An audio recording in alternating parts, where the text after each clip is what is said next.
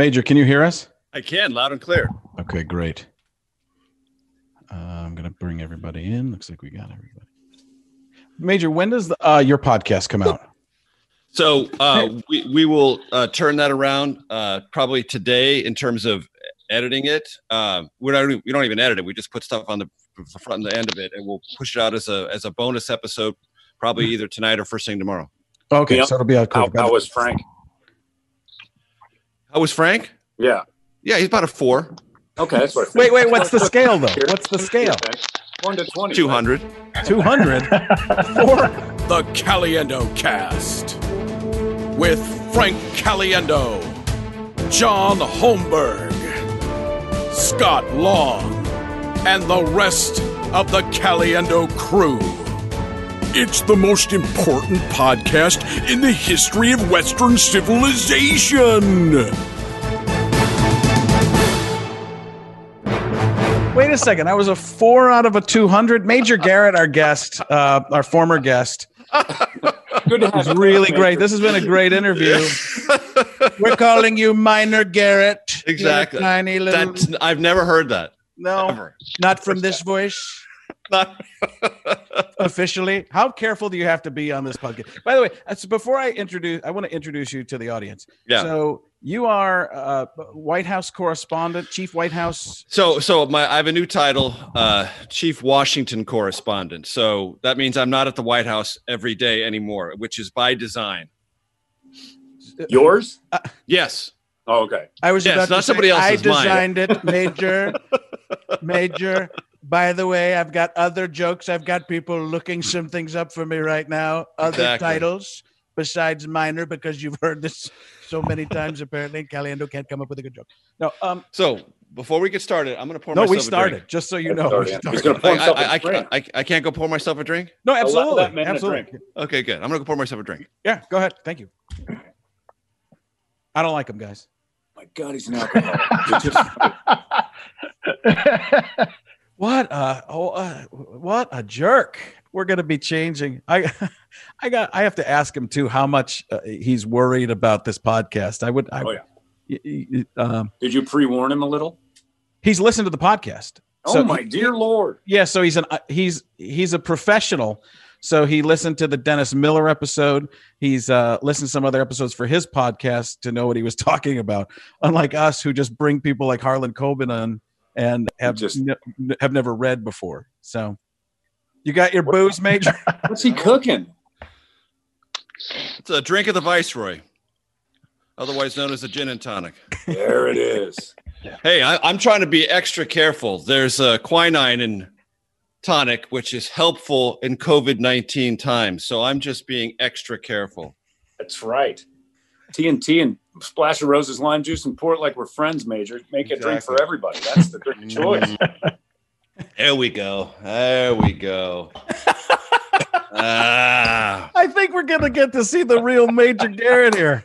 Let's just Why start not? with that. What have Yeah. you always wanted to say that you've never been allowed to say? This is it, man. no, this Born in is gen- times. gentlemen. This is not my drop the mic moment. I, I know you hoped it would be, but this will No. not be my drop the mic moment. There may be one in my future, but today's not the day. All right, so Chief Chief War uh, got, got Washington. something? I was going to say, how close have you been to a drop the mic moment? There's got to be some frustrating times sitting in those rooms. You're like, I'm, I'm, I'm flaming it. Uh, no, no, no. I've never felt that itch at all.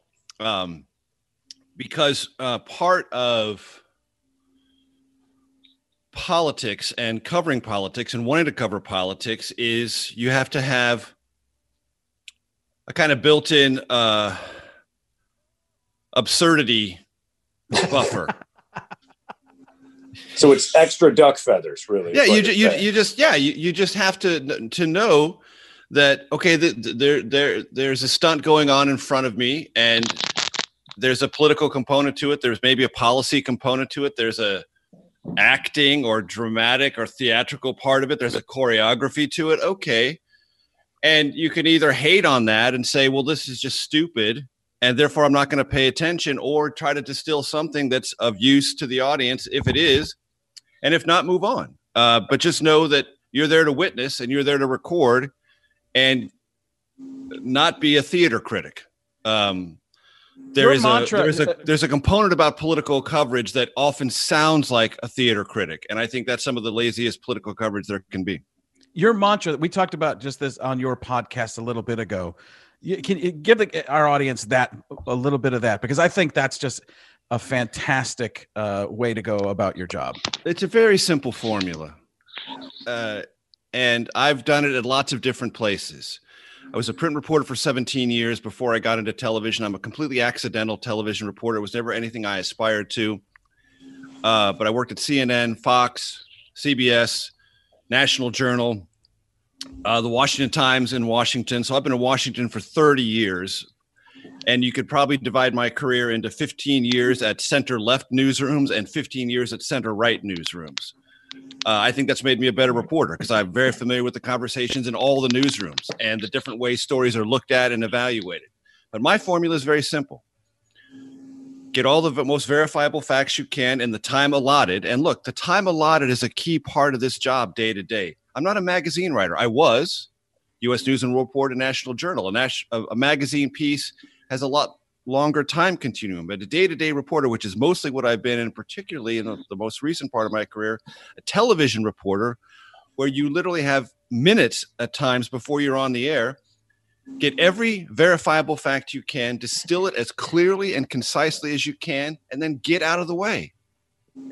Have you Let, ever let the audience ever- figure it out? have you ever finished a report and then gone back and seen things unfold and gone was i bamboozled i just i can't i tried to give the you know i gave the benefit of the doubt here and i you don't have to say what time period it was but just like oh my god how did i how did i not see that they they're using us Well, okay. Uh, I will say this about my, my early career in Washington. I moved here in uh, 1990. I had worked in three newspapers in three different cities before that. Two years in Amarillo, Texas, as a cop reporter. That was my first job. Two years in Las Vegas, Nevada, as a cop reporter. My third job was in Houston at the Houston Post as a general assignment reporter. That tended to send me in the direction of lots of disasters, plane crashes, earthquakes, massive hurricanes, and the like.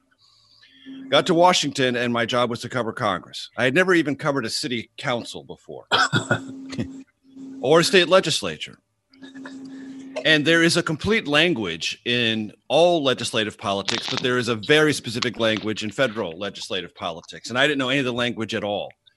And I spent the first two or three years of my career just getting the crap kicked out of me by everyone on the congressional beat because they understood the language, they knew the players. I didn't know the language, the players, and I worked for a newspaper that most people in Washington considered to be, if not a joke, mostly a joke. and that put me way, way behind. And it was an enormous career risk to leave what was then a great job at the Houston Post, the 14th largest newspaper in the country. It no longer exists, which is something I thought at the time would probably happen, and it would go out of business sooner rather than later. But I left a very good job at a very good paper with a great reputation to go to Washington to work for a very small paper with very little reach and a huge reputation problem. And if I'd known all the difficulties I would encounter, I never would have done it. That's sometimes what happens in life. You are courageous, but you're more stupid than courageous. Right. You don't know what you're risking. You don't know what you're getting yourself into.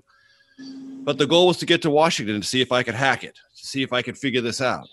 And the first couple of years were brutal in terms of every single day. I would read my competitors and know that I had just been run in circles, that the politicians ran me in circles, that the other writers ran me in circles. I'd show up to things an hour later and would leave the. You, you ever in that situation? You run to something, you're like, where'd everyone going? Oh, it's already over. Yeah. That happened every day. It's that bad dream nightmare scenario that you Yeah. can't get doors open or you're Yeah. always the last guy in. That's horrible. Yes, and it was, and and you know there were times when I would ride in the elevator and the Senate or the House, and someone would look at my press credential and see Washington Times, and they would just curl their lips at me like I was a leper or something. and I'm like, wow, this is this is like the closest thing I'll ever be in politics. I got to win people over one at a time. And it worked over time. Uh, most people found that I was a good reporter and solid and the things that you do reputationally is you just work the phones, you make calls, you build a reputation one story at a time, one encounter at a, at a time. And I'm still here. So Did you find that you actually had to become a politician in a way to cover politicians? I mean, It- you have to navigate at that point, right? in a way in a way and, and i don't mean a politician in the sense of over promising or something but um or or thinking that if i don't win you over my career is over i didn't think about it that way but you have a job to do mine was covering congress and you make i made a lot of early mistakes i just didn't understand the process i mean the process particularly the united states senate i won't go into great detail but it's just byzantine upon byzantine upon byzantine little different ways in which things work at the committee level things get to the floor how they're held off the floor. Once they get to the floor how you can block something with a different array of amendments. And then there's another device that you can use to block that and all of these intricacies. And they are at in both respects at simultaneously mind-numbing and fascinating the mind numbing is oh my god there's all this language and all this intricacy and it's like looking at a swiss watch and you think how can i keep looking at a, the innards of a swiss watch, swiss watch every single day The booze is getting in. Yeah, Who's listen to this? that. I've also, I've also, Frank, watched him lick his fingers twice, and I'm Yeah. pretty sure that's frowned upon in the White House. happily Can't go it's on my house it. it's my house and so Okay. my rules apply okay, continue. I'm sorry. swiss What's watch What's Scott? so Can that's the, that's the mind numbing that's the mind numbing part of it the fascinating part of it is that's how things happen or don't happen Right. and getting to that part of it why things happen and why they don't happen and the people who hold the keys are the people who have mastered these procedures mastered this language mastered these intricacies robert caro wrote three volumes on lyndon johnson one and a half of which were devoted entirely to this science that lyndon johnson mastered and Robert C. Byrd, who I covered, also mastered it. And Robert C. Byrd made things happen and stopped things from happening because he understood the rules. So all of that was part of my education. And all of that was, as I learned it, communicating that I valued it to people I was covering. And once they get the idea that you're not just there to cover the press conference or the day to day thing, but you really want to dive in to the institutional intricacies to know where the story is actually heading, then they take you seriously and you get better stories and you understand things and you can, can communicate them better. But do they take you seriously because they know that you know the ingredients to the cake and they can manipulate that, or because they can they understand that they can't mess with you? Which side Right. is the more dangerous? So, so it's a little bit of both. And and and in comedy, you uh, I'm sure know uh, that some audiences are easier than others, and some audiences are willing to laugh no matter what, and they're kind of putty in your hands. And then some audiences are a little tougher, and you've got to work harder, and you've got to hit it uh, on time and with a, a kind of elevated style and approach. The same is true in politics. Politicians know an easy mark, and for a couple of years, I was a very easy mark, very easy mark. How did they take advantage of that, though? What was your first lesson to go? Oh, I see what I'm stepping. Well, um, I, I can't remember a spe- specific example, but That's Um, the drinking. no. but uh, bad questions, um, where your question is just bu- a, a day behind the news or a day behind the next part of the machinery, and other reporters look at you and they look at you and almost always they'll say, "Oh, that's a really good question," which it's not, and they know it. And if you're wise, you'll know it. Is it like a um, blackjack table where you screw it up for everybody else when you go down that road? No, no, quite the opposite. Uh, when when you when you're when you're a doofus, uh, you just give everyone breathing space, and they're like, "Oh, well, we don't have to worry about that guy. Maybe he'll catch up next week, but he's still way behind us." Do you find that even harder now, or uh, uh, uh, the I should say the ramifications of that? Do you find that it, because you can get information so readily now, if you're behind the news, you look like an even bigger idiot Of because course. you can have everything at your fingertips. You know, if you're 10, 15, 20 years ago, people might not have had the access. Now you have access to everything. You have to be studying constantly not to look like an idiot in a room of your peers. Precisely, and um, that's part of the pressure aspect of television that's less prevalent in print reporting. Because in television, you got to stand up in front of people and do it while they're sitting there. Uh, a live shot in the briefing room, which I used to do all the time when I covered the White House on a daily basis, or in the East Room or anywhere else. And people are listening to you before the event or distilling it right after, and you either have it or you don't. And everyone can judge that instantaneously. And that's one of the pressure parts of the job. And you've got to learn how to deal with that pressure. And there's only one way to do it reps. Reps matter. Reps matter in sports, reps matter in trial, attorney, law, meaning how often do you go before a jury and what's your approach? Reps matter in television. And there's no substitute for doing it over and over and over again. Now, some people never catch on and wash out. Some people catch on and make a pretty decent career out of it. I'm still trying that part. what part could you go back and say, oh man, knowing what you know now? One thing that stands out in your head, time machine.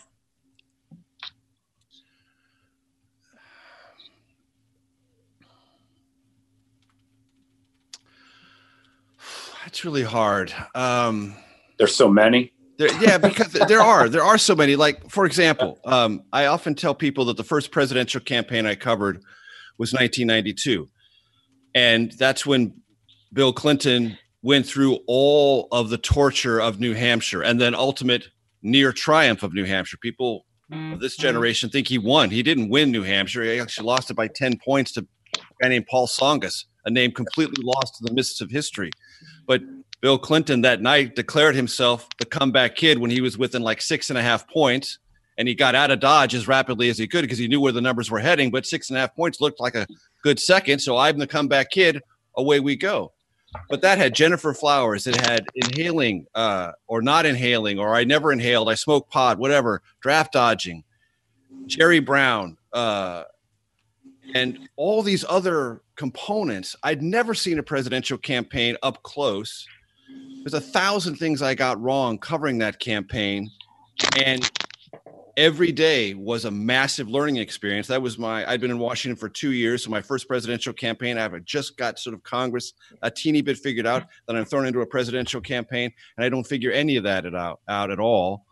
Um, everything was a learning curve, the steepest possible. And I just know that all I did back then was tread water and when you're treading water, you don't ask yourself stylistically how you're doing it. You just right. ask yourself, I'm sure not, I'm not drowning, am I? No. Okay, then keep going. Survival mode.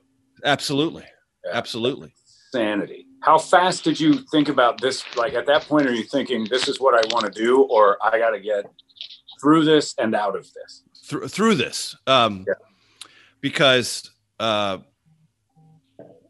if I was going to make a career in Washington, I couldn't make it for the rest of my life at the Washington Times. And by the time uh, 1996 rolled around, uh, I was a very well known congressional reporter. I was one of the few reporters that saw the Gingrich Revolution coming. Uh, told my editors the night of the election Republicans are going to win back control of the House for the first time in 40 years.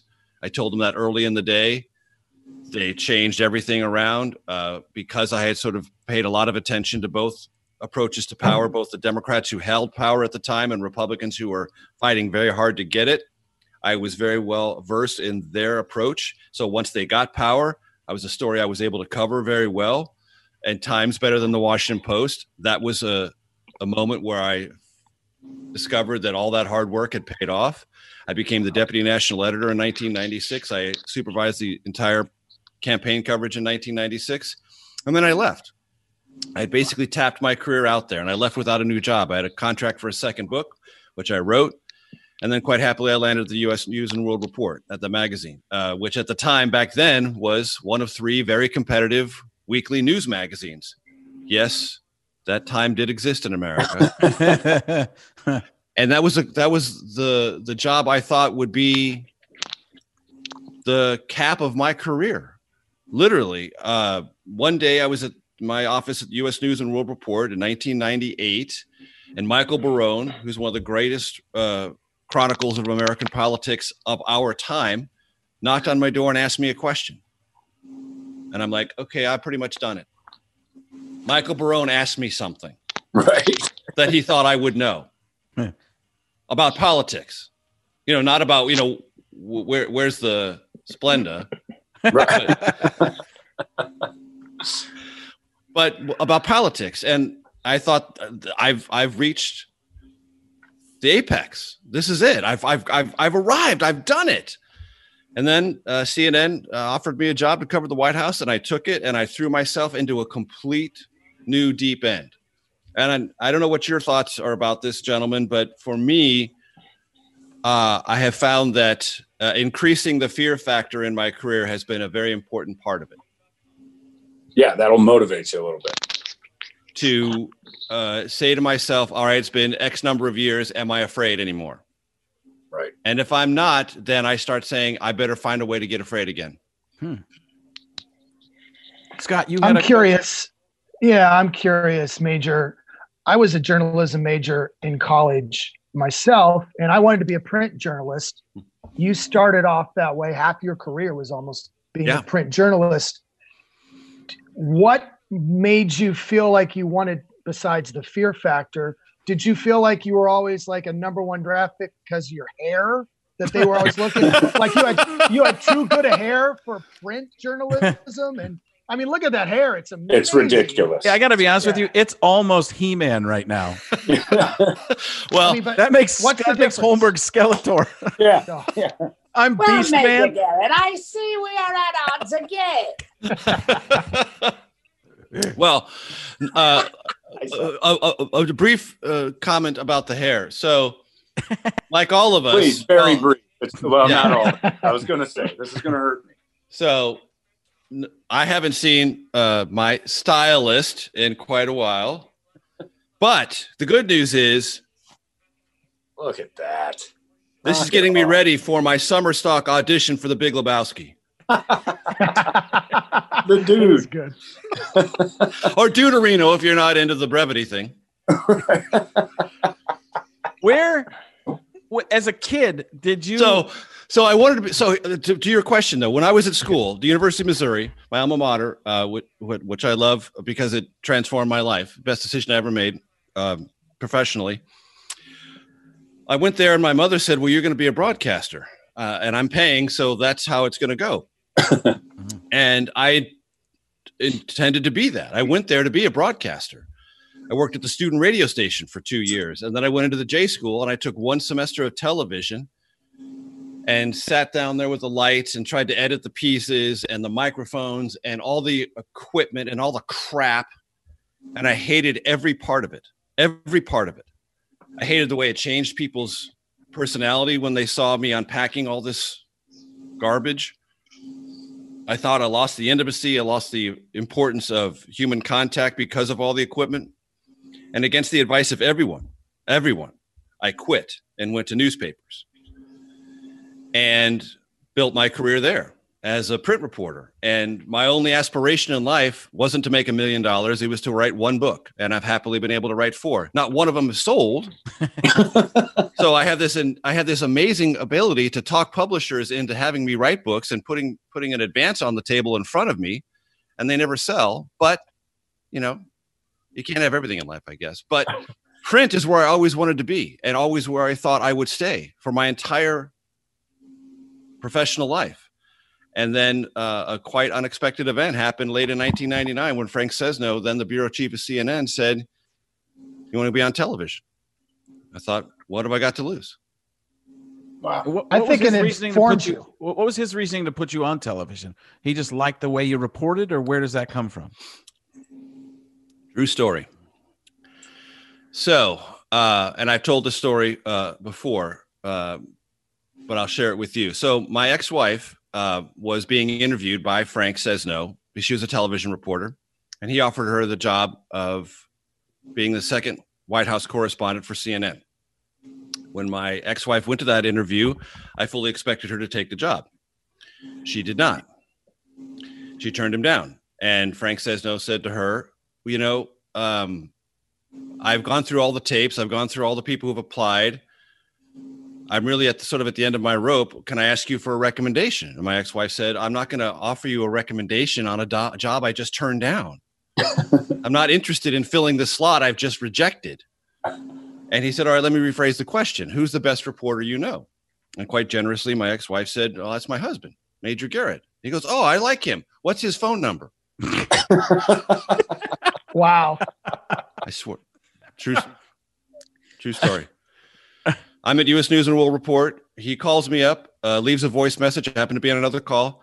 Frank Sesno. I'm sitting here with your lovely wife. She doesn't want to work for me. Do you? Call me back.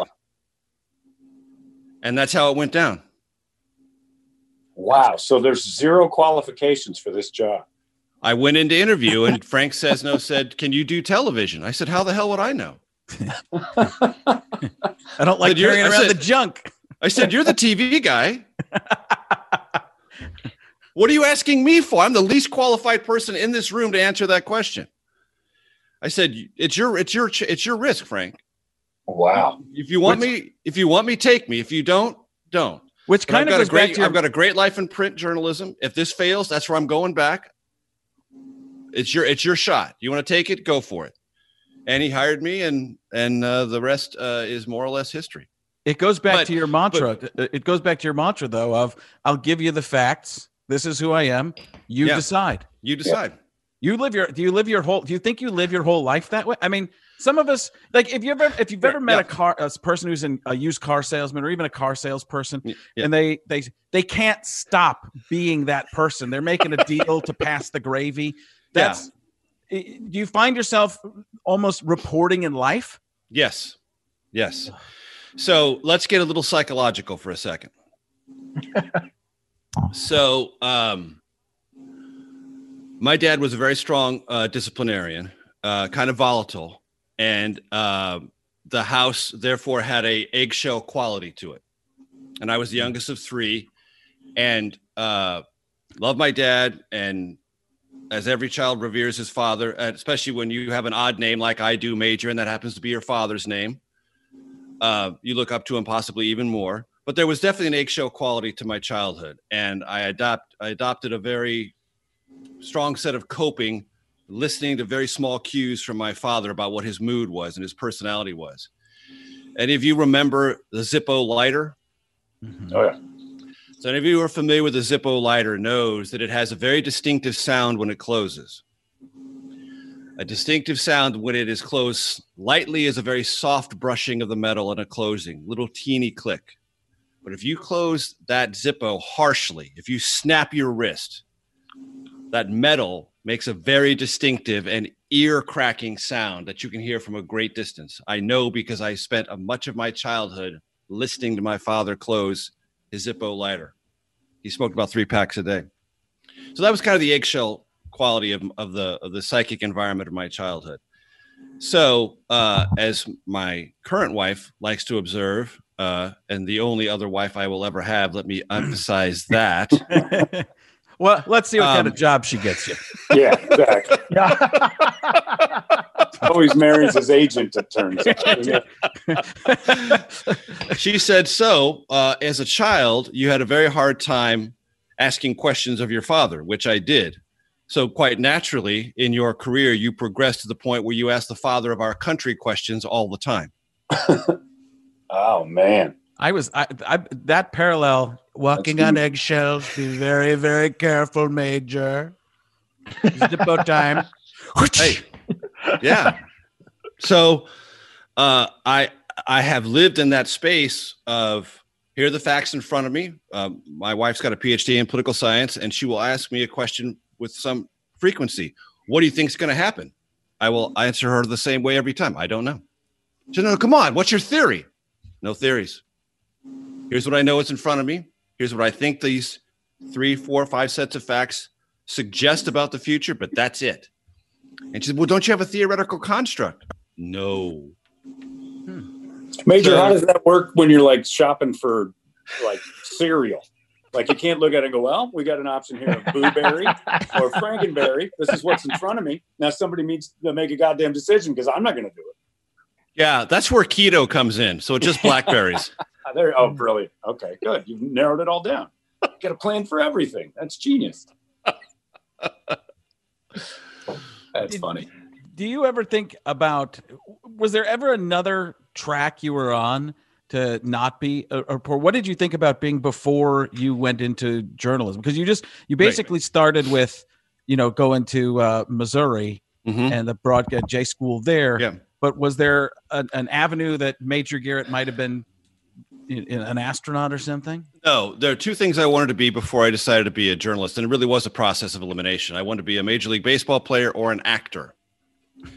And all those uh, smoked out by about the time I was 12 and a half years old. uh, so Yeah, you had the hair for the acting, though, right? back to the hair. Okay. Yeah, well, I like it. Back Well, to it- the hair. you know, Ma- Major Garrett went to Missouri, and allegedly Brad Pitt was in journalism school for at least two of those same years you were there. So you were never the best looking guy there in uh, in Columbia. No, no, I was about the 700th best looking guy. I wasn't even the best looking guy in my fraternity class. Um, no, I, I people ask me all the time, did you see Brad Pitt? Did you see Brad? He was in J school when you were there. No. now, Yeah. that doesn't mean he wasn't there. We Yeah. know, we Right. do know because it's recorded history. I think he fell six credits short because he said, you know, I don't really need this. I'm going to go be an actor. A good call, Brad. Yeah. Nicely done. But So also, powers powers also also sheryl crow was there at the same time Oh, and because i was not only a, a journalism student but i also got a degree in political science two degrees in four years so i was extra extra busy so busy my senior year i didn't participate at all in my uh, fraternity's uh, greek week uh, collaboration with a sorority uh, whose name i can't remember but it was sheryl crow's sorority and of course they won greek week because they had sheryl crow as the centerpiece and I have two fraternity brothers who, to this day, some 30 years later, still live off the fact that after they won, they were in a hot tub with Sheryl Crow in Columbia, Missouri. Yeah. And all I can say is I wish I could live off that too, but I can't. Because I was writing some story on A12 for the Columbia Missourian. yeah. That's amazing though, because you look at that and you think of uh, like college journalism and how different it is. If you could go back, I'm sure you have to a lot, go back and tell them, here's what you'll never learn here. What is it? So I, I do go back all the time. Uh, I'm I'm uh, the president of the Missourian Publishing Association, which is the board of directors that oversees the Columbia Missourian, the only newspaper in uh, American colleges that is a day-to-day city newspaper. It's not the student newspaper, not the college newspaper. It covers the entire city and county around Columbia, Missouri. It travels with the, the sports teams. It covers the board of curators. It has the largest capital bureau in Jefferson City of any newspaper in the entire state of Missouri, larger than the Associated Press, St. Louis Post Dispatch, Kansas City Star. And I go back frequently and I say the thing that you can't learn here that you will learn in the real world is that snarling people snarl and they will try to terrify you. They will try to threaten you with your job. They will try to tell you that you can't do what you do. And what you have to remember is you are constitutionally protected in doing what you do, but you are also constitutionally invested with responsibilities to do that well. What you learn in Missouri will teach you how to do that well, but it can't teach you how to deal with that intimidation unless you have it inside yourself to resist it. And that's the hardest thing to do because people will scream at you. And back to my volatile father, I don't handle that well and you've got to figure out a way to learn how to deal with that and that takes time and it takes practice and it doesn't come easy Wow. And there's a politician that screamed at you in the past. We all know this, this has happened several times, but yes there's certain times when uh, like that comes in handy and that can't be taught. That's something that's innate in you because you, you've seen people lose it before. I'm Mhm. sure. sure And of it just- course it- and and i will tell you um nothing terrified me more. I mean uh, bill clinton got mad at me george w. Bush got mad at me barack obama got mad at me and donald trump has gotten mad at me. But nobody scared me more than the chief of police in amarillo texas. Really. yeah. Because that was my first job. And and and if that ends and if i'm fired and if i've got it wrong and the police chief is up the nose of my managing editor and the publisher i'm done. Yeah. i'm cooked And when the chief of police calls you up and says, You come down to the police station, I'm going to drive you out to this crash scene. I'm going to show you how you got all these things wrong. And you go and you you are thinking to yourself, A, why is he so mad? Why is he taking this so personally? And am I going to lose my job? And in the end, uh, it was a lot of show on his part. It was a it was a way to push me back. It was a way to get me to back off. Uh, for a while, it was nominally successful. It did scare me a little bit, but that's a much more terrifying experience than having the president of the United States yell at you. Talk about that for a second. Give us a little bit about when uh, the the first time because I I never paid a lot of attention to politics, but I saw you basically get crushed by President Obama years Mhm. ago, Yeah, and uh, go through that a little bit. Uh, The, the question and uh, right. And you were at Fox News at the time, right? No, I was at CBS. Oh, you were at CBS then. Mhm. Oh, so that's even People think I was at Fox, because right. it was I did tough- just in my because it was a brain that question. that went yeah. because it was a tough question for the president. So the event is in the East Room. It's about the Iran nuclear deal. And that had been a project for the Obama administration for years. And I'd been through numerous briefings with senior administration officials, all the way up to Vice President Biden about the, mecha- the mechanics of it. I wasn't there covering the negotiations. My colleague Margaret Brennan was in Geneva and all of that but I was viewing it from the perspective of the White House. And there's another parallel part of the story, which is American hostages, Americans being beheaded, and the fate of them in the hands of ISIS and other really bad actors. And the parallel part of that story was the administration, for its own purposes, and I write about this in my book, Mr. Trump's Wild Ride. Um, they wanted to minimize exposure and public dialogue about American hostages so it didn't appear that they were so valuable that they would be stronger bargaining chips and maybe be in more danger. And that was a constant bit of sort of behind the scenes commentary we were getting from the Obama administration. And it made logical sense. But I began over time to have my misgivings about that and whether that was really the best approach. And I began to ask myself, well, is that serving the hostages' best interests, or is it maybe serving the interests of those who don't want to have the constant pressure of it and go through the Jimmy Carter nightmare of the Iran hostage crisis of that era? Anyway, I was just having doubts about it. I did I wasn't accusing anybody or anything, I hadn't reached any judgment about it, but I was having doubts about this whole approach.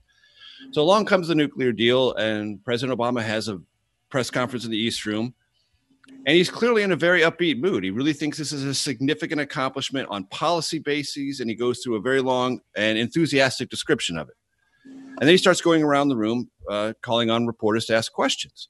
And as I had for every press conference, I had about 10 in my notepad, at least 10. You always have at least 10. And other reporters go before me, and I'm crossing them off. I was like the eighth or seventh or eighth reporter called on. And there was really only one topic that hadn't been addressed. Only one. The Americans who were in captivity.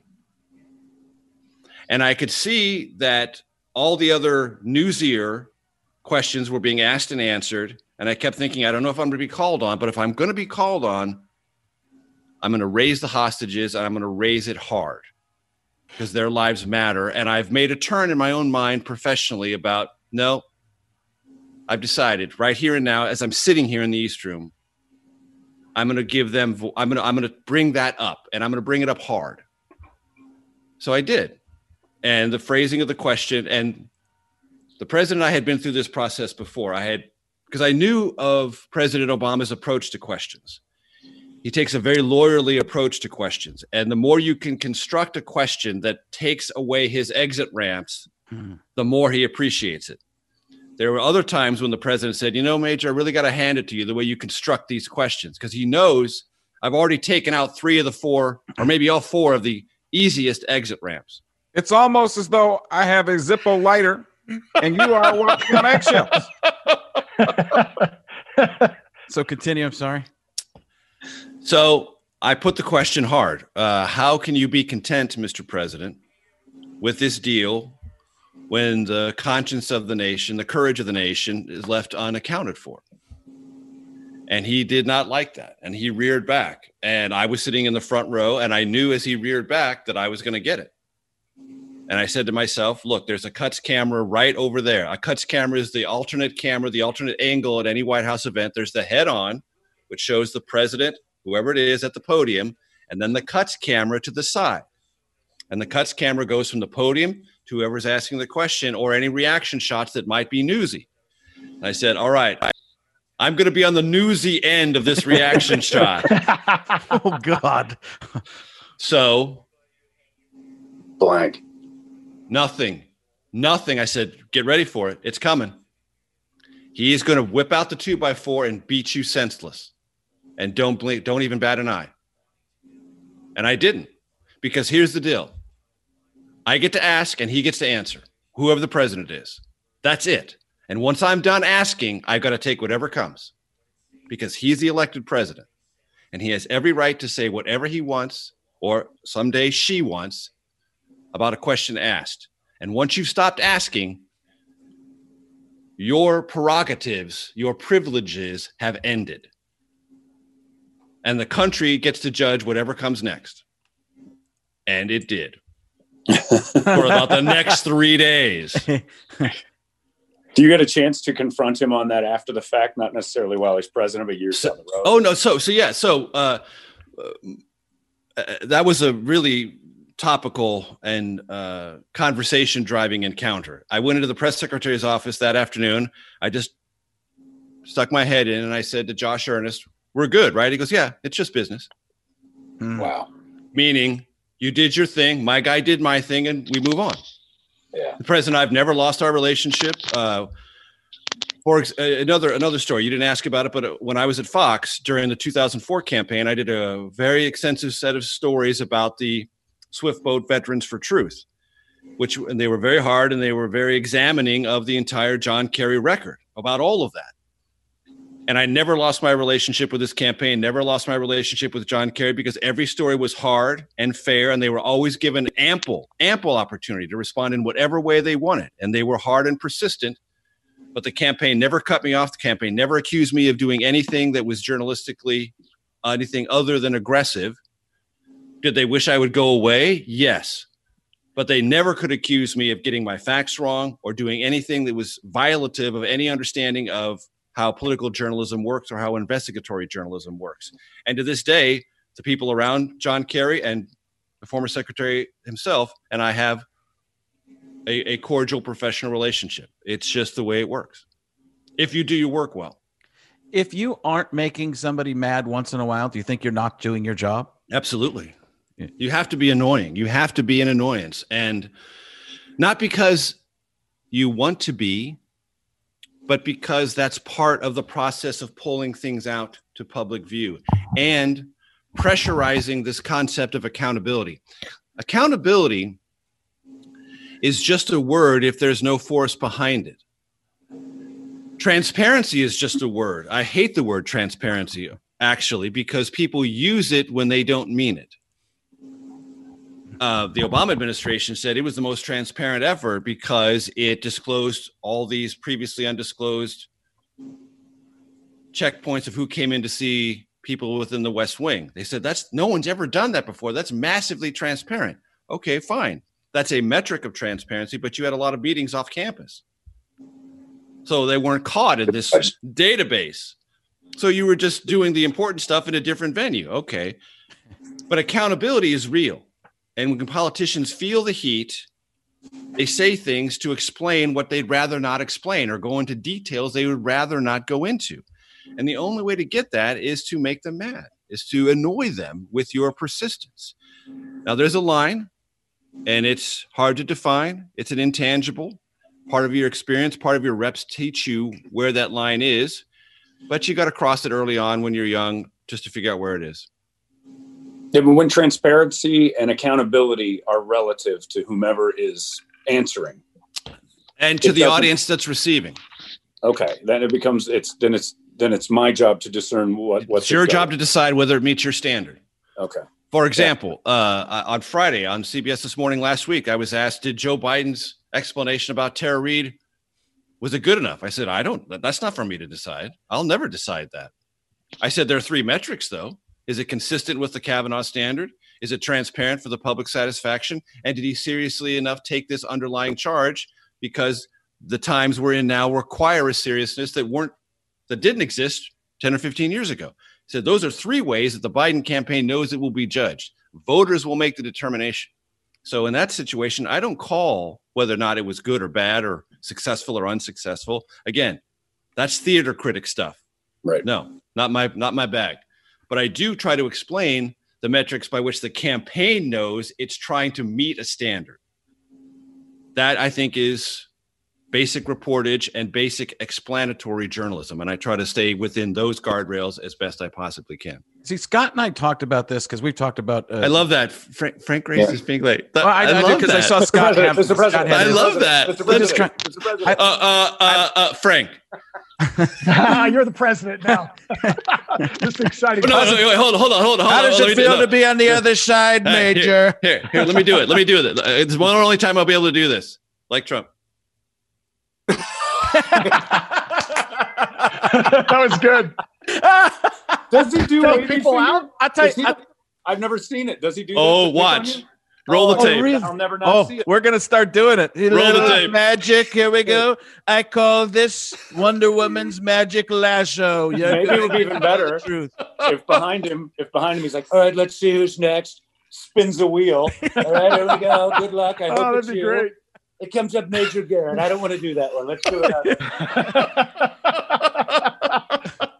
A people say he's a good guy. He's already got three questions. He's won the wheel too many times and taking his name off.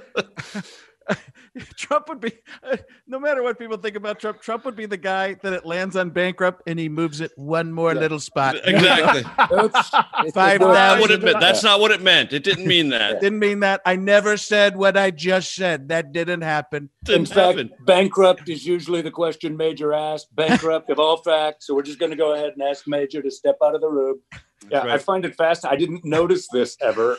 Has any other president had a little, uh, little idiom that did that kind of weird thing that they did?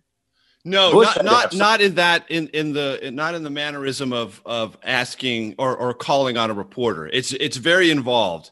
Yeah. kind of, mm, Did the room? Did the room laugh the first time he did it? Since it was no, so odd? no, no, no. You Again, had to want to. I would have died laughing. I don't think I could have contained that one. well, so the first time, the, uh, the first time, like a magician though. Saying, Yeah. so the first the Dude, first with the time. I, the first time I ever met Trump, and I write about this in my book, and it's uh, the interesting. It's part of the uh, intro to my podcast, The Takeout, which Frank has been kind enough to be on twice. Uh, the first time I met Trump was in Michigan at a rally in August of 2015, and he was giving a press conference before the rally. And up until that time, he really hadn't seen network correspondents in the press pool covering him, and the and the group of reporters asking him questions. So he, he comes out, he stands at the podium, he takes a couple questions, and he looks over to his right, and he sees me, and he's and the first words out of his mouth, "Major, fantastic." Not because I'm fantastic, but because I'm a network. That means he's fantastic. Oh. I've rated network coverage now. I'm I'm becoming a, the deal I know I am. And in my book, I describe that entire encounter because the next two sentences that Trump spoke to me revealed about 95% of who he is. And if I'd only paid closer attention to those first two sentences, I would have understood so much more about him, the trajectory of the campaign, and why he caught on. wow, that's fascinating because the other ones have to be seemingly coached prior to being in that room because they've been in politics so long, and he's been the show host, so it's different.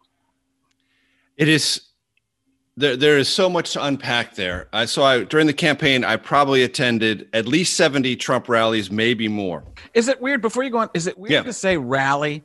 That uh, uh, Yes. I've never, Yes. I've never thought of a politician having a rally, especially while they're president. Before the word rally Mm-hmm. just feels beneath the president to me, and that's I, I'm not saying that politically in any way for Right. people, but it's weird to me that word even comes up. So Yes. you're, you're co- okay. It is. It is strange, and it was a phenomenon during the campaign. It's a phenomenon of the presidency, and it is very real. And now, I covered the uh, Obama Clinton campaign of 2007 and 2008. Senator Obama at the time also drew enormous crowds, enormous crowds. I was in Denver one time uh, near the state capitol with Senator Obama. there were at least 60,000 people. It was insane. It was just everywhere, everywhere you looked. A rhapsodic adulation for Senator Obama. I'd never seen a, a presidential campaign attract that kind of response until then again, President Trump. And the one point I always make to people is if you think that the rallies and the huge crowds, remember when he was accepted the nomination of the Democratic Party, he moved it to Invesco Field in Denver, a stadium of 80,000 people. That if you think that's a radiant expression of democracy because so many people are there, don't denigrate Trump rallies because people are doing the same thing, but it's on the other side of the political spectrum. Both are expressions of democracy in this country. And if you love one, you better have respect for the other. I'm not saying you need to agree with it, but you need to respect it as their perspective and they're showing up. And when you see people, as I did in city after city after city of this country, show up seven hours, nine hours, 12 hours early to see Donald Trump and stand in 80 degree, 90 degree, 100 degree temperatures or 25 degree temperatures for hour upon hour to go inside an arena where they stand and they maybe they might get a bottle of water, no popcorn, no hot dogs, nothing for a political event. It was I'd never seen it until I, I, the only time I'd seen anything like it was Senator Obama in 2008 and then again in 2016. The rally concept is the celebrification of the American presidency. And this idea of branding, this idea of being beyond party, beyond ideology, and being a persona.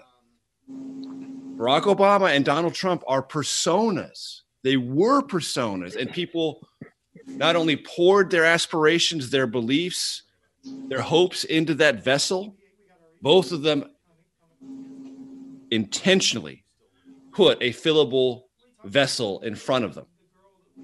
Hope right. and change. You can pour a lot into that. Make America great again. You can pour just about anything into that vessel. Both of those vessels, hope and change, make America great again.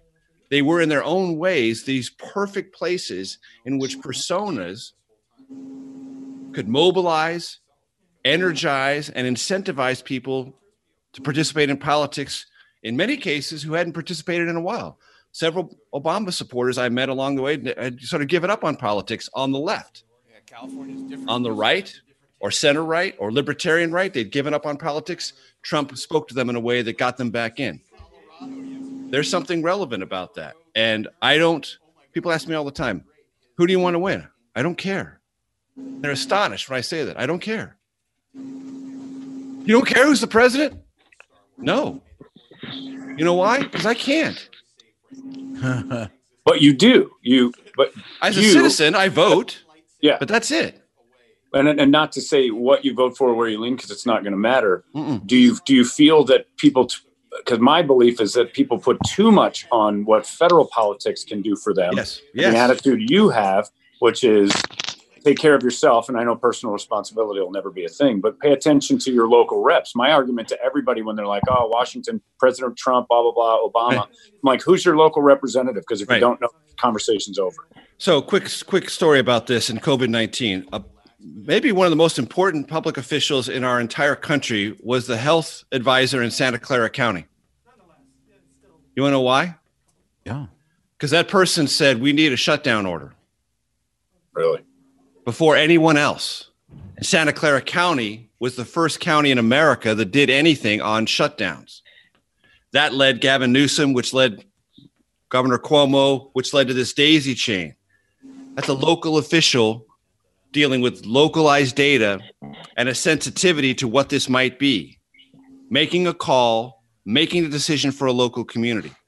My hometown is San Diego, which I love. Uh, I'm a Californian not a Washingtonian, and I'm a San Diegan within California. My hometown was very aggressive about nobody on the beach, nobody on the boardwalk. You can't go. We're shutting down. And now, even now, as things have reopened, San Diegans are going to each other and saying, "Hey, man, don't sit on the beach. You go to the water or you get out."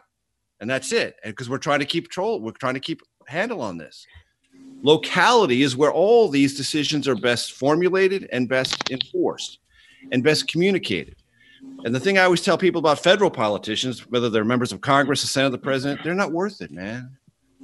You invest so much of your life, you invest so much of your psychic energy in this whole thing. They're not worth it. Trust me, they don't think about you that way. No, and do you They're feel not obsessed that, about you. They ain't even close obsessed about you the way you're obsessed about them. is there a slight amount of guilt that comes with that, considering what you do is perpetuating the federal stance? Well, look, I, I, it's a great question, and I'm not being cynical Oh, about that. gift cards. Um, because television and my medium, the medium I'm currently in, hyper personalizes the presidency. It makes it more intimate than it actually is. It makes you feel like you live with the president, and you don't. You just don't. But it feels and looks like you do because we see them every day. They're in our living room, they're on our phones, they're everywhere, especially this one. So the media does perpetuate this idea of a false intimacy in ways that were never true in the 19th century, most of the 20th century. Television has changed all of that and created this psychic bond that's both very enlivening at the front end and dispiriting at the back end. We fatigue of presidents because we're just, I'm tired of hearing that voice. I'm tired of seeing that face. That happens, overexposure. The one thing about Trump that fascinates me is that he never believes there's an overexposure quotient. he doesn't. And he never worries about that. Oh. And the, and the one thing I will say about Trump as a political person, he doesn't worry about half the things that most politicians worry about. Now, I'm not saying that's good or bad. It's just true. He doesn't worry about overexposure. He doesn't worry about bleeding people sort of of their psychic energy. He doesn't worry about any of those things. He doesn't worry about a sense of consistency. He doesn't worry about fact checking.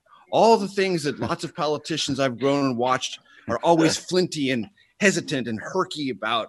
He doesn't evince any of that. He doesn't give any sense at all other than perpetual stony physicality and confidence, which I think is the way he made his bones in real estate.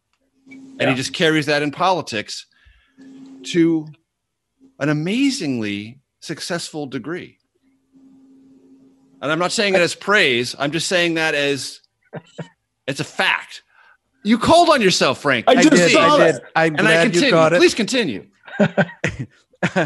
Is there a president? I know this is like you just said. uh, All these presidents give the aura, give off the aura or whatever that you you know they could be your friend or something like that. Is there ever been a president that you feel like you could hang out with? If the if all the the the the you know the walls were down and everything, if there's somebody that you go, hey, I could I could have dinner with this person and feel like it's a normal conversation. Not really. and and that's and that's not uh, an observation about any president I've covered. Um, it's it's the the distance between the office, even and someone as close to it as I am. You can't know. You just can't know uh, the pressures of the office and how it changes you. Now, I, I've had conversations with presidents after they've left office, and of course, those conversations off the record are much more gentle, and they're they're kind of wandering, and they have an ease and a comfort to them, and that's certainly enjoyable. It it's a ratification that that my hard work is respected by people who've held the highest office in the land. But I still know there's a distance. There's always going to be a distance. Are they different people after they're out of office? I Like, think so. I think every. I think. ask yourself this. You may have had this experience. I certainly have had it as a journalist because I watch this very closely. But you might have had this experience also. You see someone who's giving their "I've lost and I'm getting out of the race" speech, and you think to yourself, "God, that's so good. Yeah. Where was that? Uh-huh. Where, where, where was that when you were actually fighting for my vote? Where was that person? That humble, that reflective, that larger philosophical person who's trying to put this horrible personal defeat into context. Where was that? People on the other side of something are different, and the pressures of politics and the calculations of politics and the things you're trying to achieve in politics do change you. And when you're on the other side of it and you're not living with that psychic energy and that psychic exhaustion of trying to make those things happen, you have a different breathing pattern and a different perspective. The one thing I will say about people who were in politics who did have a perspective on it that was different, I've said this before Bob Dole and Bob Kerrey. When I covered them in Congress, both had a kind of wiseacre attitude about political interaction with reporters and their other political opponents because they had both been horribly injured in war. And they knew, uh, hey, this stuff, what's in front of us, guys, this ain't it. I've lived through the it, the it where you don't know from one second to another if you're going to live or die, or the guy next to you is going to live or die, or you're going to have a limb or not. Or now that I've been shattered, am I going to recover? And in what sense of myself am I going to recover? That's the it. All this other stuff, all this political pugilism and press releases and speeches and fainting and dodging and accusing and whatever. Yeah, it's fun. It's sport. It's part of the process, but it ain't the thing. How they many of had a these people? perspective you- about it, which taught me a lot about politics. Go ahead, Scott. you know you you talked about being uh, going to missouri was such an uh, cataclysmic event Mhm. and kind of changing your view and that's why i've told frank before i just think you're the best you and i don't feel like you represent the right wing or the left wing or anything i just feel like you represent you have some knowledge you didn't just go to syracuse or northwestern or wherever most of them harvard wherever they pop out of you know, and you're a print journalist too. So you come at things in a more intellectual way, or at least a more connected way, I feel like, to flyover country. Do you feel some of that, even though you've been in DC? Do you try to pull back to that time or I do, and and um, I, I I try always to think about a story uh, the way my friends would think about it, or the way my mother or my father would think about it, and and and not. So you have to understand the language, and you have to live within the language, and you have to work and interact with people and because there's a tremendous amount in Washington, D.C. and in New York of the sort of Eastern establishment thing, the vibe, the Harvard, the Yale, the Princeton. I don't have any of that in my bloodstream at all. I'm a public school kid from San Diego. There's not a single journalist in my family in 100 miles. Nobody is in my family ever aspired to this work at all. Uh, so I'm a tremendous oddity in that sense. But I've always tried to keep that a, a degree of that innocence and a degree of that. Well, what is this? What is this really about? And how does it translate to the life i live in? And i, I was happy enough to be in a place like columbia missouri and i'd never been to the midwest. So i i drove around and i like what is what is this farm life? What i knew nothing about that. I learned a little bit of that in west texas. Um, i learned a little bit about that uh, in the rural areas outside of houston when i was a general assignment reporter. I tried to pull a perspective in that was just a little bit less than this East Coast establishment. And look, the East Coast establishment, in a lot of ways, as it will tell you over and over and over again, built this country. Okay, fine, whatever. Um, built and protected and refined this country. Okay, whatever, Eastern establishment. But Californians gave it its actual panache and its sense of adventure and its sense of creativity. So I add that on my side of the ledger. And I've always tried to side, land somewhere in between and say, does this story make sense in the middle of the country where I went to school? Does it make sense to people that I met in my fraternity who came from all different parts of the Midwest? And I'm not perfect at that. I'm, I'm I miss the mark, but I try. I do try, and I hope that's been observable in my career. Um, I know in this business that you're only this is a this is the cliche, and cliches are true. You're only as good as your last story, and you're only as good as your last interview, and you're only as good as your last effort. And I've just tried to make those efforts uh, as, as as good as they can be. How does San Diego go to Missouri? What kind of horrible misstep was that? so um, this is where one voice uh, from one person who gave a crap made a huge difference. So, like a lot of kids who thought about journalism in high school, I worked on the newspaper and I worked on the yearbook. And my yearbook advisor happened to have been an art student at the University of Missouri. and he thought I had some promise. And one day, in what can only be described as a glancing conversation, he said, "You know, you might want to think about the University of Missouri." I'll just drop it. I'll just leave it at that. That was it. And there are moments in life, and I don't want to get uh, sort of cinematic or poetic here, but I think there are moments in life when you have to listen to that small voice in the back of your head that says, "Hey, ho- listen to that. There's something had just happened there. Something just hmm. happened, and you better John, pay gonna- attention." and and as a as a comedian who has performed and frank's been to almost every college in america he used to that's what he used to do when he got early in his career i can tell you i would always say that the university of missouri had one of the top two levels of beautiful women at Mm. their university i know you can't get into that probably but i'm just telling you it was craziness when i would go and perform at the deja vu Yes, which was a comedy club, yes, not and a kind of a meat market bar, not where definitely. All right, I'll ask Scott's for question for him since he's uh, beating around the bush. You slated in Missouri, is what we're hearing. Did you, Crushed it. Major? Major, did you ever do this with a co-ed? I pick you. Let's let let's just say this. Let's just say this. If you've been to Columbia, Missouri, there's a college, a women's college there named Stephens. One time I was coming down the fire escape at 7 a.m. and I got a honk from the traveling bus driver coming by. and then you nailed the bus driver. What a fantastic story. craziness. Greatest story ever. All right, we are going to bring in. Uh, we have we have a journalism. Wait, Frank, student. I got one more we Okay, have sure, to do yeah, before yeah. Gets here. Sorry. You have to do an impression of one of the presidents you've covered or all of them. I can't. No, no, I Oh, can't. I, I'm, I don't have. I don't have those chops. No, no, but no. you still no. have a voice you do for one of them when you're explaining to somebody what he said. Do you not? No, like, no, so, so, like every guy's so, got a voice. So, so, so look, uh, he's long forgotten, uh, but it was part of the first campaign I ever covered. Ross Perot. Yeah. All right. Now that's just Mickey Mouse tall salad. In a great phrase. Yeah.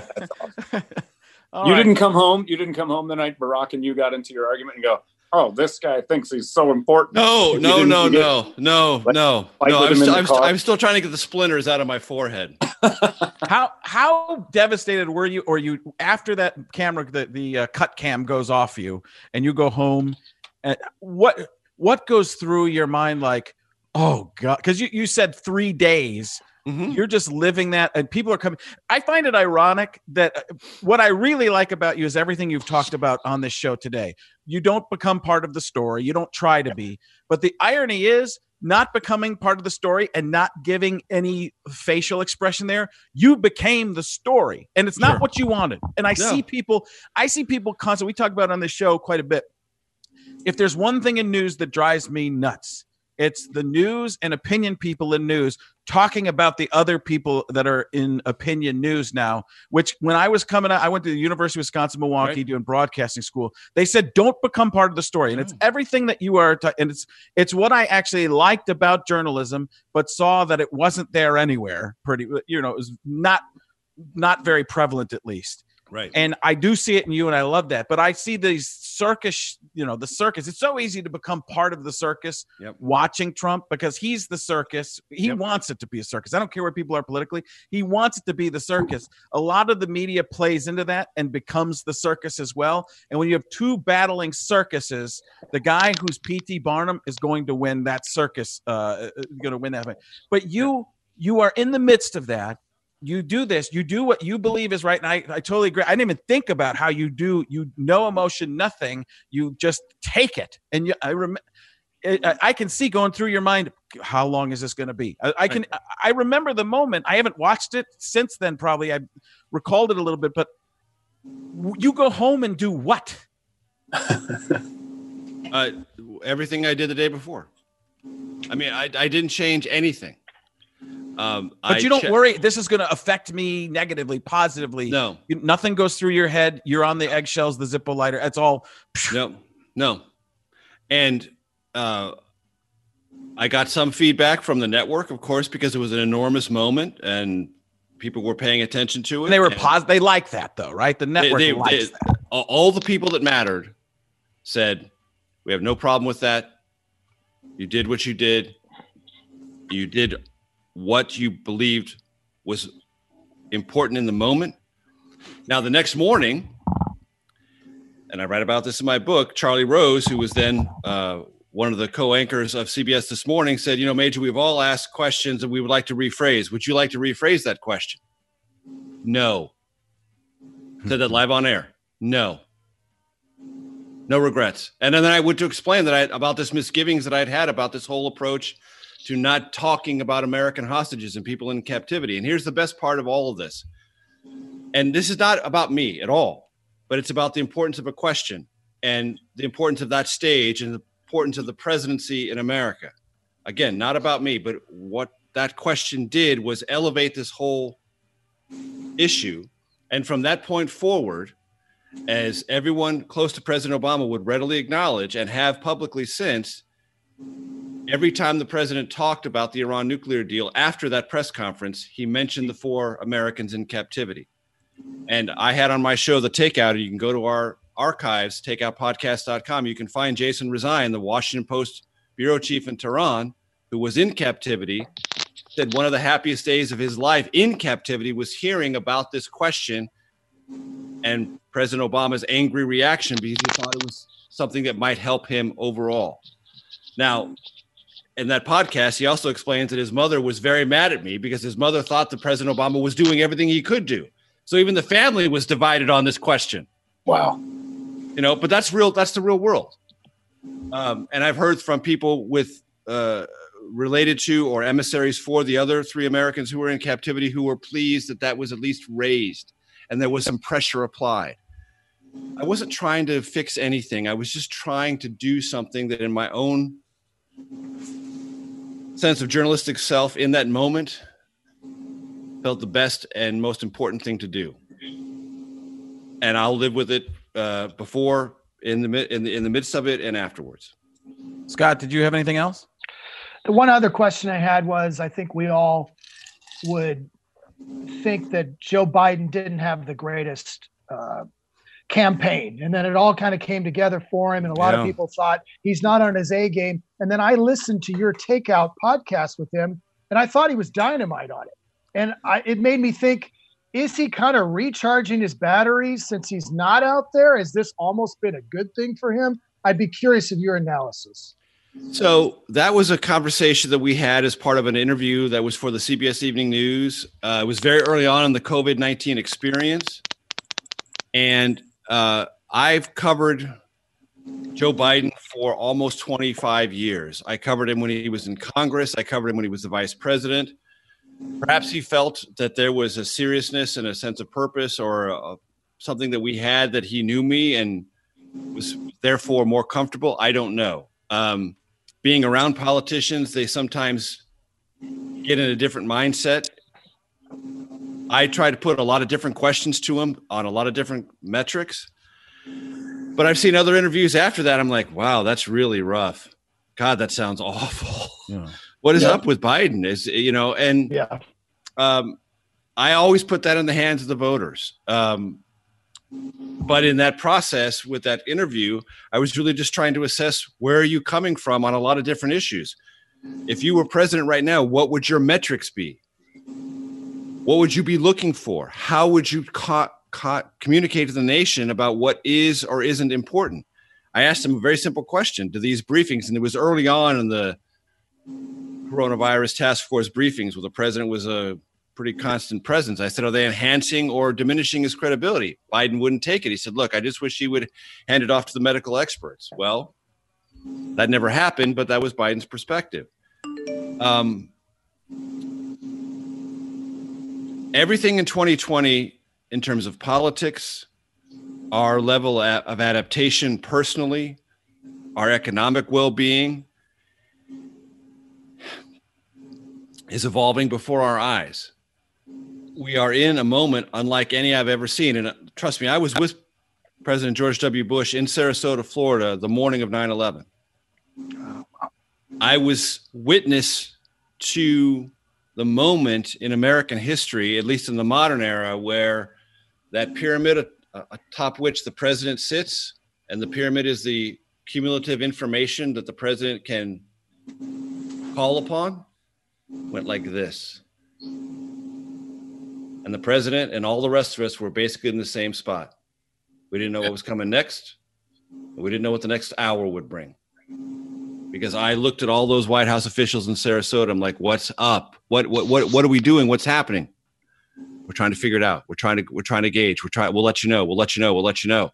And it wasn't we know, we'll let you know when we want to know. It was like we don't know. We'll let you know when we have a sense of it. Wow. So I've been through these. I've been through these moments. I have some experience with that. Um, so the, the the the time we're living through now is evolving before our eyes. We're reopening. What does that mean? What's the risk? How do we assess it? How do we measure it? Then, after we measure it, what do we do about it? I swear to God, we're as a government at the local, state, and federal level trying to figure that out day by day. As individuals, we're trying to figure it out. I leave this apartment that I'm in right now three times a week to go for a run. That's it. I never leave. I've been in my I've been in this apartment for eight weeks. I've barely been on CBS News TV wise. Why? Because they don't really need the analytical perspective of the chief Washington correspondent right now. This is not an analytical time, you know. I'm not Eric Sevareid with the sort of you know 45 second editorial on where America is. Who the hell knows where we are? We Yeah. are adapting as human beings within this construct of a federal republic with community powers, local powers, state powers, and federal powers all trying to figure this out. And Biden is in the middle of that, and Trump is the central figure in that. And everything I believe in 2020 is going to be measured through the prism, not of the th- previous three years of the Trump presidency, but the pandemic months of the Trump presidency. Yeah. Wow. That was beautiful. Have you changed? have you changed some of the? That was awesome. That was Yeah, great, Jim. Really, it's the drink. He's And done. it's been He's drained. Okay, I want some credit. I want some extra credit, That bros. was great. I always get yelled at on this show when I drink full bottles of alcohol while we're doing it, but I never come up with anything that good. That's why. That was. Do you see? I, That was I- I- great. I- it was fantastic. And this is one little question. Do you see through your eyes, which I, I have told you on your podcast, we talked a little about here being being very objective, although human.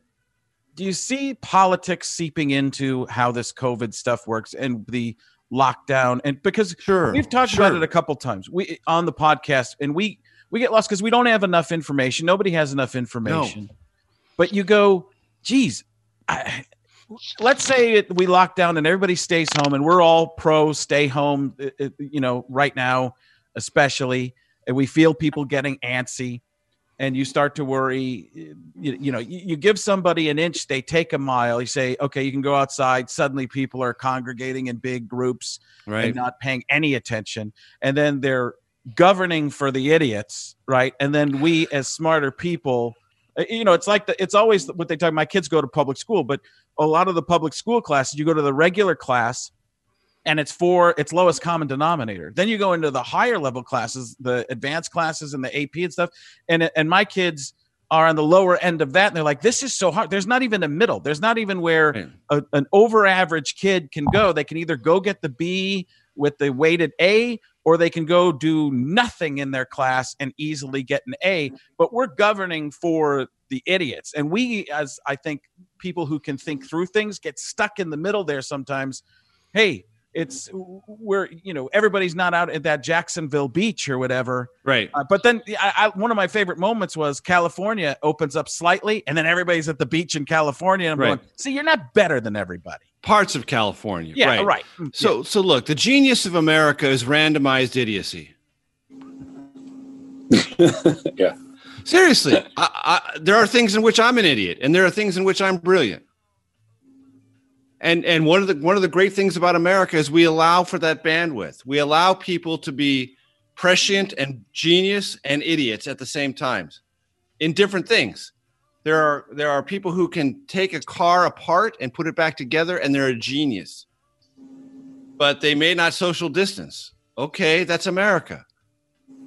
Alexa Tocqueville wrote about this. Alexis de Tocqueville wrote about this. This this idea, this this this amazing combination of of ideas and perspectives and attitudes, and now even in, in happily in 21st century America, diversity and ways in which we talk about things and commingle things happen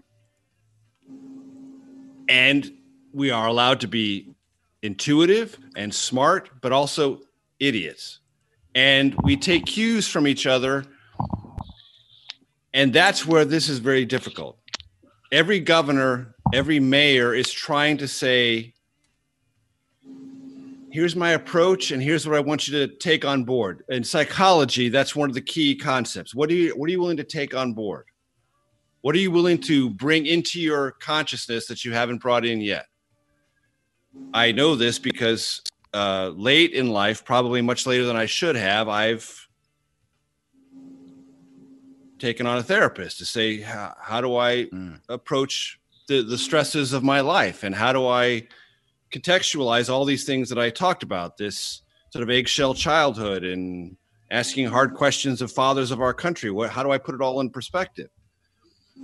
So we're all trying to work all that out. And i was just asked by my alma mater to um, give some words of wisdom to the graduating class of 2020 and i said look write all this down. You're living in a moment that is unimaginable of massive, constant, every hour, every day human adaptation in the freest, most interactive, most combustible country that currently exists. The combustibility is maybe an asset, maybe a negative, but our energy and our adaptation and our questions and our willingness to question things and our willingness to go in different directions and then reverse course is a strength. None of that might have made any sense whatsoever, but it's about where we are, where science tells us a few things, but even the scientists say, you know what, we've got to be really humble because this virus and the signals it sends us keep changing, or if not keep changing, move over here and then they move back over here. And we've got to be humble about what we know and most importantly, what we don't know. And you talked to me about this about 20 minutes ago, Frank, about my approach to journalism. I try also to be humble about what I don't know and humble about bringing my audience along with that which I don't know. And I've oftentimes in live shots said, I don't know because I don't want to kid people about something I don't know because they will see through it and they'll stop listening to me. And when I've been in my television career, to whatever degree this matters, and it probably doesn't matter at all, I've wanted to be one of those people that if someone was in an office and their television was on the news and it was on mute, if I showed up, they went and turned the volume up. That's all I've ever tried to do. I want to hear that. I want to hear that perspective. And if I've ever achieved that, then I feel like I've done my job. I gotta be honest with you. I am so worried that when we interview Shaq, it's going to be exactly the same. like we're doing the same. We're going to be doing the same podcast twice. Let's transcribe all the questions we asked Major and ask Shaq the same thing. A true legend, a true legend, and not a myth. I'm I'm a phony legend and a phony myth. Shaq is all that and a bag of chips. We can I figure that out with this- the general. I have to ask you Go with the general. I hate I hate prolonging this and taking up more of your No, time. no, no, please. What can what can you tell us sitting out here watching you from the inside that we're not getting that that's right in front of us that we should not some secret you know geopolitical thing just some general sense of hey society this is how the game's played don't fret kind of advice Yeah. So, um, I read a, I, I right before the pandemic, I, I caught up to a book that I should have read a long time ago called The Big Sort, not the Big Short, the Big Sort, and it was a sociological, data-driven book about how long before the politicians began to sort us by ideology in red and blue, we began to sort ourselves. into like-minded communities, like-minded localities. Places like Austin being fundamentally different from places like Amarillo in Texas, where I started my career, and enclaves where people on listservs could uh, instantly find out whether they fit or didn't fit. And if they didn't fit, they pretty much moved to places where they do fit. There's been lots of different journalistic articles written about, well, what's the concentration of a Whole Foods market versus the concentration of a cracker barrel? And what does that tell us about politics? We've been sorting ourselves. And I had a long conversation on my podcast about a year and a half ago with a guy named Mark Penn, who was uh, an advisor to Bill Clinton. He did a lot of work for Microsoft. He's very data driven. And he said, you know, the whole assumption about the internet in its early days was it would bring us all together. And what it's done is it's made us move farther apart and create silos in our lives. The great mystery and the great energy of our country is our ability to disagree and disagree strongly, but in the end, pull ourselves together for the greater good. Even before the Constitution was ratified, we argued over, under the Articles of Confederation, states' rights and whether or not we should pay the Continental Army that beat the greatest empire known to mankind, the British Empire. We couldn't even decide how to pay them or whether to pay them. So, disagreements regionally over money, over purpose, have been a part of our country from ever. We should not hold ourselves in disrepute because of that. We've always disagreed. But over time, we figured out a way to lock our arms and push the greater purpose of our country and its example globally above ourselves. Most politicians won't ask you to do that. And if they do, they will ask it in a very cynical and short term way. The greatness of our country is our ability to not rely on politicians to teach us that or ask us to do that, but to do it ourselves. And the more we do that, the better we are. That's my answer. There you go.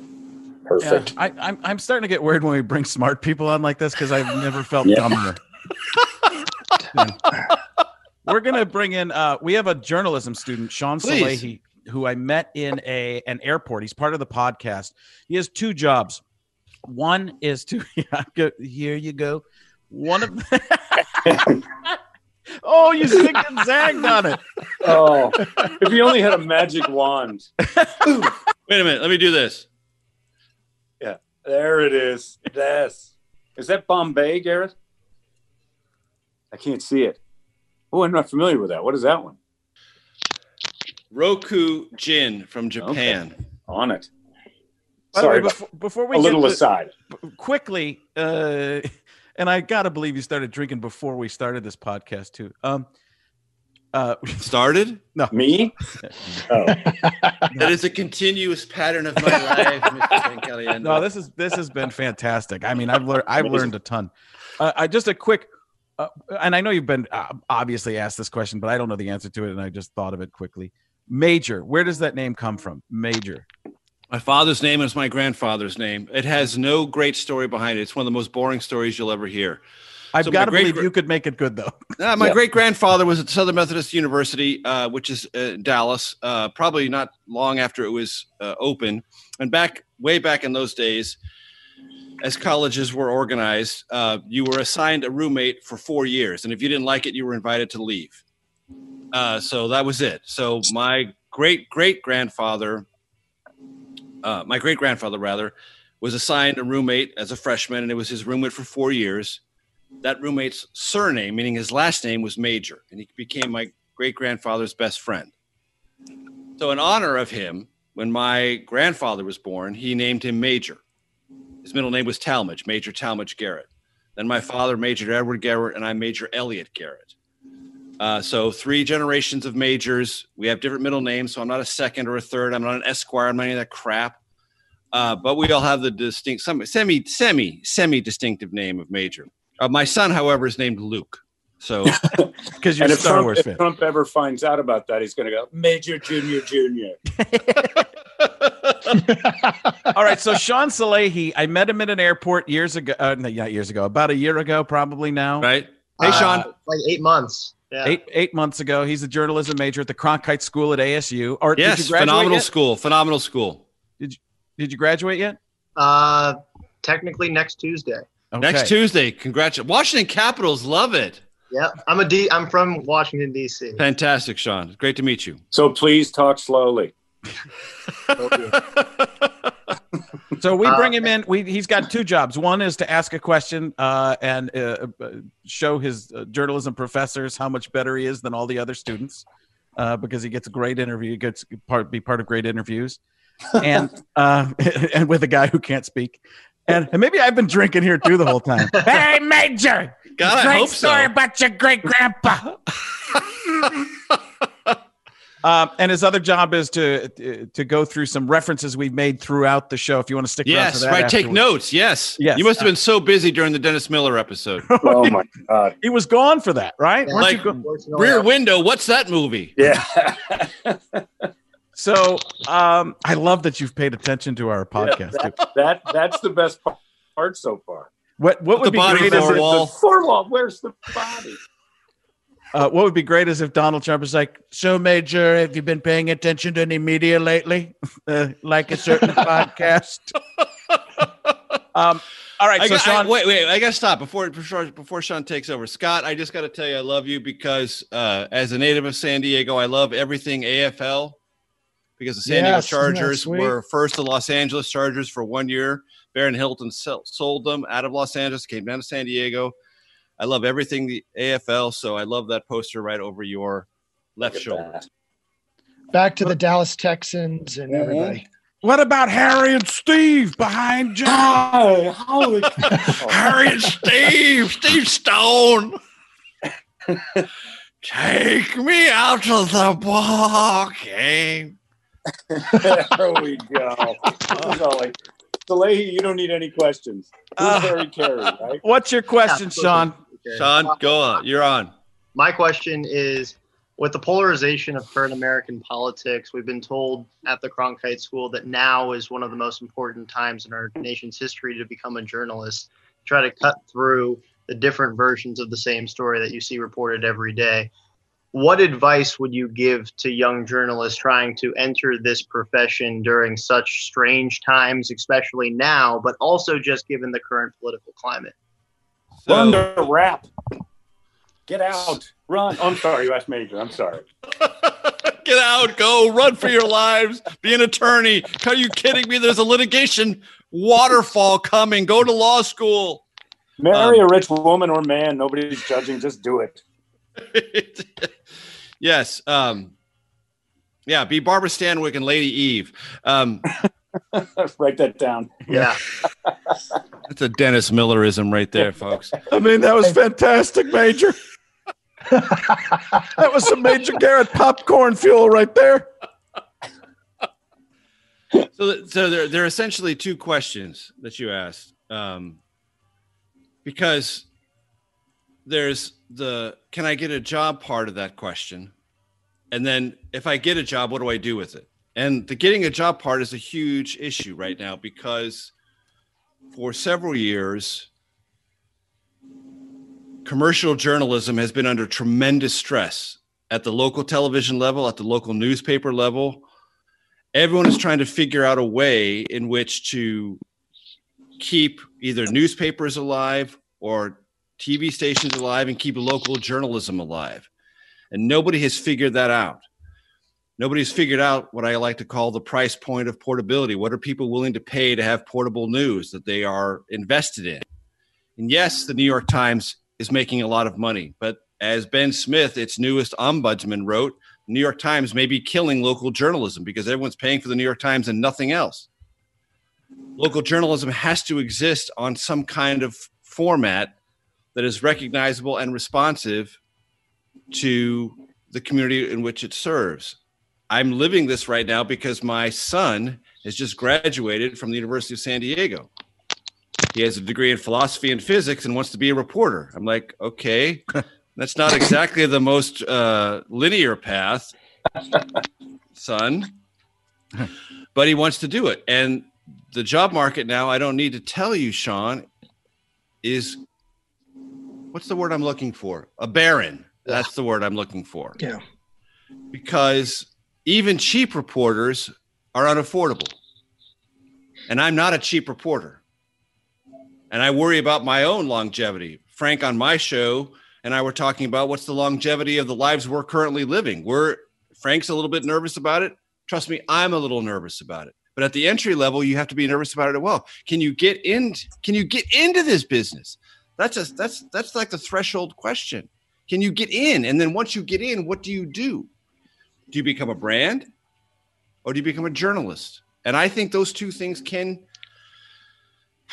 live in a little bit of opposition to one another, because being a brand means being highly personalized and being part of the story and being visible and being catchy and noticeable. Well, is that where, where the facts are? I'm uncomfortable with that. I'm very old school. My sensibilities may not be in touch with the times of that branding, especially on social media. And yet, I'm reinforced by one thing that's happened during this virus. And this is going to be a kind of a stretch, but follow me. I know better than anyone how much this current administration and this current presidency disdained and hated the James S. Brady briefing room. How much it never wanted to appear there. How much it never wanted to bow down to the reporters who had who sat there and occupied that room and ask or answer their questions that they asked. And yet, where did it go in the deepest waters of this crisis? Where did it go? To the briefing room. Right Why? right Why? Why? Why? Not because they love the reporters, not because they love the New York Times, the Washington Post, or the Wall Street Journal. In fact, the president hates on them all the time, or CBS News, or NBC, or ABC, or Reuters. But because in a moment of crisis, that place and that visual communicated a seriousness of purpose, a seriousness of activity, and a seriousness of responsiveness. Now, it didn't last forever, but it lasted much longer than this administration ever intended it to. So that tells me the pillars, the centrality of basic journalistic functions matter. And even an administration that wants to destroy them, or if not destroy them, denigrate them and dismiss them, can't. That tells me that there is some long term play in what we do even amid economic uncertainties and existential uncertainties about the value of journalism. And nothing pleases me more than when people come up to me, as they did before COVID 19, at an airport or a train station to say one thing keep doing what you're doing. It matters. And thank you. Awesome. Does Thank- matter. I'll tell you, does matter. Sean. Sean thought he had an in wi- in journalism right now until he found out you had a son who is He's a journalist. student. Yeah, I, can't, I can't compare with the philosophy major. That's for sure. Yeah. He's All right. struggling just like you, Sean. He's got nothing. You know, Yeah. it's funny because having been in radio for 20 years and doing that, um, and being pretty secure in what I do, which is basically just fart jokes and silliness. But after 20 years, uh, you got to figure I've done something right. And I still think the only thing holding everybody always just you know dismisses radio like they do publications, papers, and everything else. Saying, ah, it's past, it's this and that. Like we're looking so hard for the next thing. Yeah. You'll never, you'll never replace it. You'll replace its delivery system you'll never replace its necessity. The conduit of locality and the conduit of information can't break. Someone will build it again quickly if it does, and that's what's amazing about what you just said. It's it's. Uh, I always feel like that's a personal thing, but it isn't. I guess that's in in almost everyone's life. Right. So let me tell you what I'm going through right here, right now. So, as I mentioned earlier, um, I'm not on TV very much right now. Anyone who watches CBS can tell that. I've been on TV once in the last six weeks. Am I freaked out? No. I've got my podcast to take out, and I've created a daily podcast called Debriefing the Briefing, which used to be about breaking down the daily White House briefing on the coronavirus. Now it's about whatever developments happen with coronavirus. It's on more than 100 radio stations around the country. Most people within the CBS construct are necessarily focused on the television side of the business. And what I'm creating over here and what I'm doing, let's say, is not of dominant importance, but it's about the future. And it's still about this craft and this work that I do and this work that I value and what I bring to it. And I will find that audience. And to something we talked about on my show, Frank, and Dennis Miller said to you, know what you do, know how well you do it, and live on that and nothing else. And that's where I'm trying to be. It's perfect. Um, so I want to just make sure we get these. Uh, yeah, the round of applause. Um, you have uh, the book is uh, Mr. Trump's Wild Ride, Yes. and we'll be Which uh, hasn't sold at all. I- Really? I- no. Uh, so so you see so what you see behind me is a little is a little bit of my living room. Just to my left is a stack of 25 boxes in which there are 20 books of my book. You know why I have them? Because my book has gone to where they call in the publishing world the remainder file. What does that mean? That means the publisher printed far more books than were actually sold. So the author can, at a great and steep discount, buy lots of copies for themselves, which I have done. So I have a monument to my publishing failure just to my left. Uh, A stacked monument to my failure just to my left. Well, send them to us, and we'll have Frank read them. Yeah, yeah. We'll read. We'll read. We'll read excerpts as We'll do Trump. excerpts every day. Yeah. as- as Trump That'll be how we start the show. John and I will trump them up. We'll even have Bernie read them. We'll Yeah, have. uh. I think Now we a- read from the book of Major Garrett, who has many, many things to say about everything. Are a lot of words, Major. I'm going to go ahead and throw this book away, like everybody else in America did. like everybody. uh, Major, do Quick you have- story. I did the audio version of this book. The only time I've ever done an audio ver- version of a book. It was the hardest work I've ever done. It's brutal. It's it's rough, it's right? brutal. Yeah. And I had to do it in a really short period of time. So one session was eight hours, one was ten, one was seven, and one was five. By the by the end of that 10 hour session, I was mental. yeah. I needed a lot of this. awesome. This was great. Yeah, I got to get some. And uh, the podcast take out how with the yeah, take, take out podcast, takeoutpodcast.com. And then the other podcast, debriefing the briefing. That's every single day, Monday through Friday. Uh, it's it's exactly what it says. What's happened with COVID and where are we at the federal state level from the eyes of a journalist, me. Outstanding. Yeah, awesome. This was uh, even Great. more than I'd hoped for. If you if you want to stick around for a minute or two left, Sure. uh, Sean is going to go through the things the, Oh, yeah. the references that he did or, or or didn't know actually. Okay. Um, and then I got a few from Toledo in case he doesn't hit them because uh, Toledo's our producer. So Beautiful. um, I'm here. go ahead, Sean. Well, really, I can't wait to hear the ones with Toledo because I tried to really pay attention this time, and I could only. I, I, we focused on politics for most of it, so I, Right. I understood a large majority of that. It was really the pop ref, uh, uh, pop culture reference at the end with um, Dennis Miller, Barbara Standig, I believe was the name. So, Standick. Barbara, wait a minute. Hold on a second, because Barbara Standick is in my phone right now. I can't tell you what website that is, but I follow Barbara Standick. But if you listen to the right uh, podcast in the Yeah. past, Major, boom. I mean, you know exactly what it was. Adam Ray. Don't tell anybody you watched it. Yeah, Because she's both Barbara and a Standick. It's an Yeah. amazing website. exactly. So my guess is that every single one of the video people I see here has been at one time or another called a standick in their life. Daily. Okay. That's Uh, that's Barbara. That's, That's Barbara I have, so- Stanwyck. Yeah. Stanwyck. Okay, okay. I want to. I want to hear what uh what Toledo has. Well, no, but let's get into Barbara Stan. Well, you know, Barbara you- Stanwyck, the reference was the Lady Eve, right? Yes. Yeah, it was a it was a 1940s. 1940s uh, rom com with Henry Fonda. That's right. It's actually Right. fantastic still. Yes, and and it talks about something that uh, was very important in the 40s and 50s and the 30s, uh, but has sort of drifted away from American life. The people who are card sharps. not sharks, card sharps, which meant they would take you in a card game and intentionally take you in a card game. And the way they would take you in a card game is to lose to you initially and then clean you out over time. And it's a romantic comedy built around that. And it's very early in Barbara Stanwyck and Henry Fonda's career. And you see the subtleties in their acting ability, even when they're very young actors and actresses. And it's a terrific movie in that sense because you see in glimmers of the great performances of both later on. Barbara Stanwyck is also very well known for a movie called Double Indemnity with Fred MacMurray.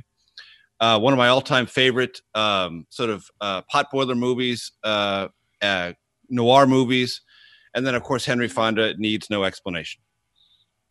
Well, maybe to But- Sean. To Sean, you would. Well, I, I know who Henry Fonda is. What about uh, Lebowski? You know the Lebowski? Yeah, the Big Lebowski? Lebowski. Yeah. Yeah, okay, the dude. Uh, Uh, the dude Qu- quinine. Do you know what that reference was? Which What, what was that? Sorry. Quinine. No. Quinine. Quinine. Yeah. Quinine. I'm sorry. Quinine. Yeah, yeah. I didn't even know. Quinine is in tonic water, and, twi- and tonic water is what goes in a gin and tonic. And quinine is helpful for malaria, but it's also possibly helpful for COVID nineteen. Huh. Have we thought about maybe injecting it? Anybody think of this? Maybe just applying that? Um, the, the, the, the malaria uh, uh, medical use or is what I was actually thinking for it. It's in tonic. I didn't. Yes, Yeah. that's that's what's in tonic. Yes, that's why that's on, why a bar- the British on a bartender's gun. It's a cue That- on a Yeah. bartender's gun. that's Oh, why the well- British brought it to equator the equatorial parts of its empire and to India.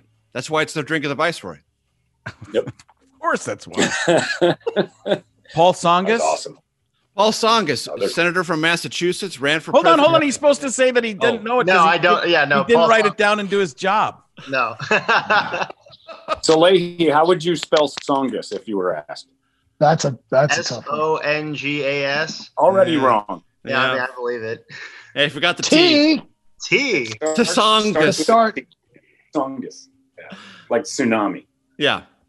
Uh, how about this this term? Uh, newspaper.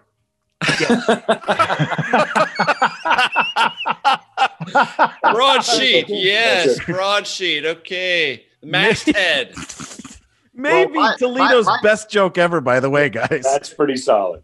My, my Uh, grandmother was one to make sure that I always read uh, at least one article in the Washington Post uh, every morning go before I went to school. So Interesting. And That's from the start. sounds of it, uh, Major's dad and Scott's dad always knew that there was just enough newspaper in the bottom of their kennels, for God's sakes. It's a rough upbringing. Um, Yeah. Let's do let's do one more. Uh, the Swiss Swiss watch. Why is Swiss- why, well, or as I said it, Switzerland.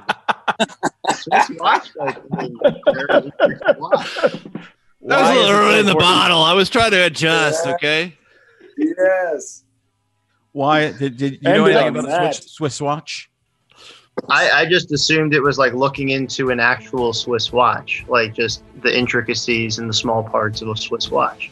Correct. You are, Well sir. done, Sean Zalegi. Well done. Very well. Way to go. Good job. All right. Well, Major, you have been incredible. This was Awesome. amazing. I, Yeah. I, again, I like these episodes where we get to be silly and learn a whole bunch of stuff uh, along the way and get uh, some insight into some places that very few people uh, get to be a part of. No kidding. Thank you, man. Awesome. Thank you. Thank you so much. Thanks. Thank you. All right, guys. Like like you, Frank. Uh, I've got to live out most of my dreams, and that's a great thing in life, and Uh-huh. I'm appreciative of it. Unbelievable.